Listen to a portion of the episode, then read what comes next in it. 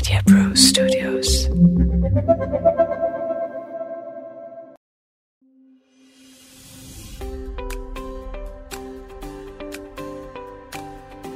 प्यारे भाइयों और बहनों, आप सब लोगों ने जितना प्यार हमें दिया है डॉक्टर साहब को, उस सब के लिए मैं आपसे धन्यवाद करता हूँ। आप लोगों में से बहुतों ने हमें प्रश्न भेजे हैं। प्रश्न भेजते रहें, हमें अति खुशी होती है आपके प्रश्नों का जवाब देने में। और श्रोताओं जैसा कि हमने बिल्कुल शुरू में आपसे कहा था, यह डॉक्टर साहब प्रोग्राम आपके अपने सवालों के जवाब के लिए बनाया गया है।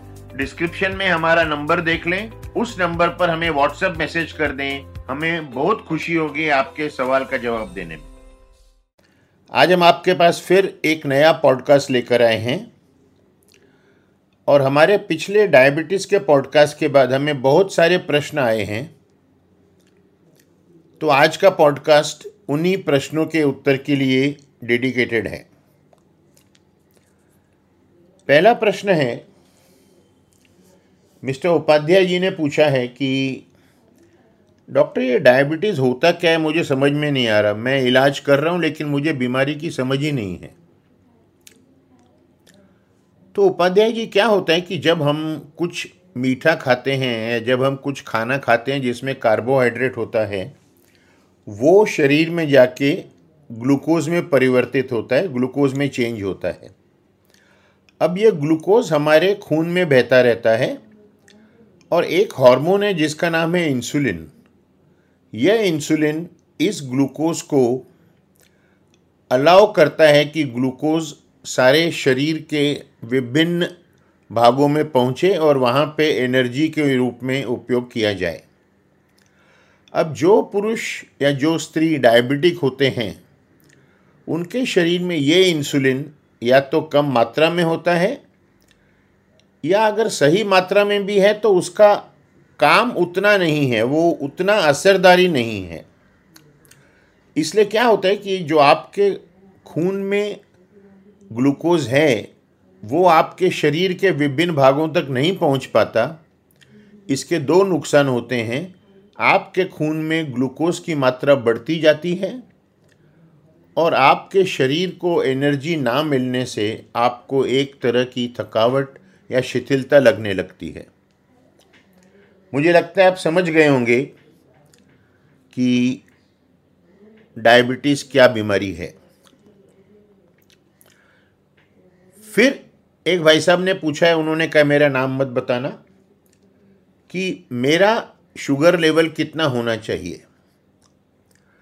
तो भाई साहब, मैं ये समझता हूँ कि आप पूछ रहे हो तो आप डायबिटिक हो।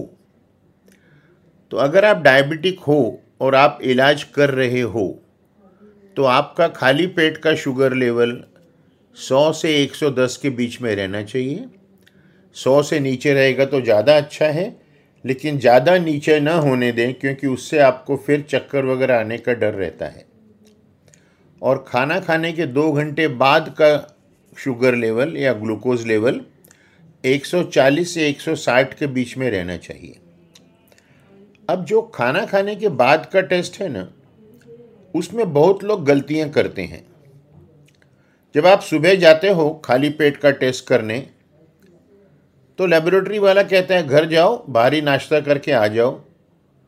कृपया इस तरीके से ना करवाएँ टेस्ट क्योंकि आपके डॉक्टर ने जो आपको दवा दी है, वो यह सोचकर दी है कि जब आप दोपहर में एक डेढ़ बजे खाना खाएँगे, उसमें आपका जो शुगर बढ़ेगा, दवा को उसको कम करना है। तो नाश्ते के बाद का भारी नाश्ते के दो घंटे बाद का शुगर लेवल हमेशा गलत इन्फॉर्मेशन देता है और आपके डॉक्टर को सही समझ नहीं पड़ती कि आपका डायबिटीज़ वाकई कंट्रोल में है कि नहीं है। एक इम्तियाज़ भाई हैं हैदराबाद से, उन्होंने पूछा है कि मेरा डॉक्टर हम मुझे हमेशा H B A one C करवाता है। तो ये H B A one C क्या है? तो इम्तियाज़ भाई, क्या है कि अक्सर मरीज़ डॉक्टरों को मूर्ख बना जाते थे, खाने पीने पर कंट्रोल नहीं रखते थे, सब कुछ खाते थे। और जब उन्हें शुगर टेस्टिंग करना होगा तो चार पाँच दिन पहले से वो सब कुछ बंद कर देते थे, ताकि रीडिंग सही आ जाए। डॉक्टर को गलत फहमी होती थी कि इनका तो सब कुछ ठीक चल रहा है, लेकिन बाकी वक्त तो उनका शुगर ज़्यादा रहता था। फिर अचानक एक दिन हार्ट अटैक, लकवा, किडनी फेलियर। इसलिए ये H B A one C research में निकला है। यह हमें, या आपके डॉक्टर को बताता है कि पिछले तीन महीने में, नब्बे दिन में आपका शुगर लेवल कैसे रहा है। तो अब हम लोग पेशेंट के इन तरीक़ों से नहीं मूर्ख बनते। हम जानते हैं कि ये पेशेंट भले एक रिपोर्ट नॉर्मल ला रहा है, लेकिन वाकई में इसका शुगर ज़्यादा रहता है पूरे तीन महीने। तो इसलिए आपको तीन महीने में एच बी वन सी ज़रूर करवा लेना चाहिए, भले आपके सारे रिपोर्ट घर में किए हुए नॉर्मल आए तो। फिर एक अशोक भाई हैं, मेहता, अशोक मेहता, वो कहते हैं कि फ़र्क क्या पड़ता है कि मेरा शुगर 120 है कि 250 है? मुझे तो कुछ तकलीफ़ ही नहीं है ना। मेरा शुगर तो नॉर्मल 240 रहता है तो मेरे लिए 240 नॉर्मल है। अशोक भाई, ये गलत है। आपका नॉर्मल अलग नहीं हो सकता। 240 बहुत ज़्यादा है। और डायबिटीज़ को हम लोग एक साइलेंट किलर, यानी शांतता से मारने वाली बीमारी समझते हैं। क्योंकि आपने सुना होगा कि कोई डायबिटिक कल तक बिल्कुल ठीक था, सुबह उठा ही नहीं। तो आपको डायबिटीज़ है और अगर वो कंट्रोल से बाहर है या कंट्रोल के अंदर भी है, वो आपके शरीर में कुछ न कुछ नुकसान कर रही है। आपके हार्ट पे हार्ट अटैक, हार्ट फेलियर, आपके दिमाग पे लकवा, आँखों पे अंधापन जो इलाज नहीं किया जा सकता, आपकी किडनी जो फेल हो जाती है, डायलिसिस लगाना पड़ता है, ये सब नुकसान होते हैं अगर शुगर को आप बड़ा रहने दें तो। इसलिए बहुत ज़रूरी है कि आपका शुगर, आप खाने के बाद का 140 से 160 और खाली पेट का 100 से 110 के बीच में रखें तो। फिर एक सुरेश भाई पूछ रहे हैं कि बहुत निराशा की बात है ना कि अगर मुझे डायबिटीज़ है तो मैं जो मेरे घर वाले खाते हैं वो खा ही नहीं सकता। और हमारे में इतनी हिम्मत नहीं कि मैं अलग खाना बनवा लूँ। सूरज भाई, आप घर का सारा खाना खा सकते हो। आपको दो चीज़ों का ध्यान रखना है। आप मीठी चीज़ें ना खाएँ। आप कार्बोहाइड्रेट्स ना खाएँ। और आप कितनी मात्रा खाते हैं उस पर आपको ध्यान रखना है। अब आप कहेंगे ना कि मैं भारी काम करता हूँ, मैं नाश्ते में चार रोटियाँ खाऊँगा, दोपहर को छः खाऊँगा, रात को छः खाऊँगा तो यह नहीं चलेगा। नाश्ते में आप रोटी ना खाएँ, पोहा खा लें, अंडा ब्रेड खा लें, ब्राउन ब्रेड या मल्टीग्रेन ब्रेड दोपहर में एक रोटी, रात को एक रोटी, साथ में आप दोनों वक्त दो चम्मच पके हुए चावल खा सकते हैं। बाकी पेट आपको सलाद, सब्ज़ियाँ और दाल से भरना है। तो ऐसा कुछ नहीं है कि आपके घर वालों का खाना आप नहीं खा सकते। आप भी वो सब खा सकते हो, आपको मात्रा पे ध्यान रखना है।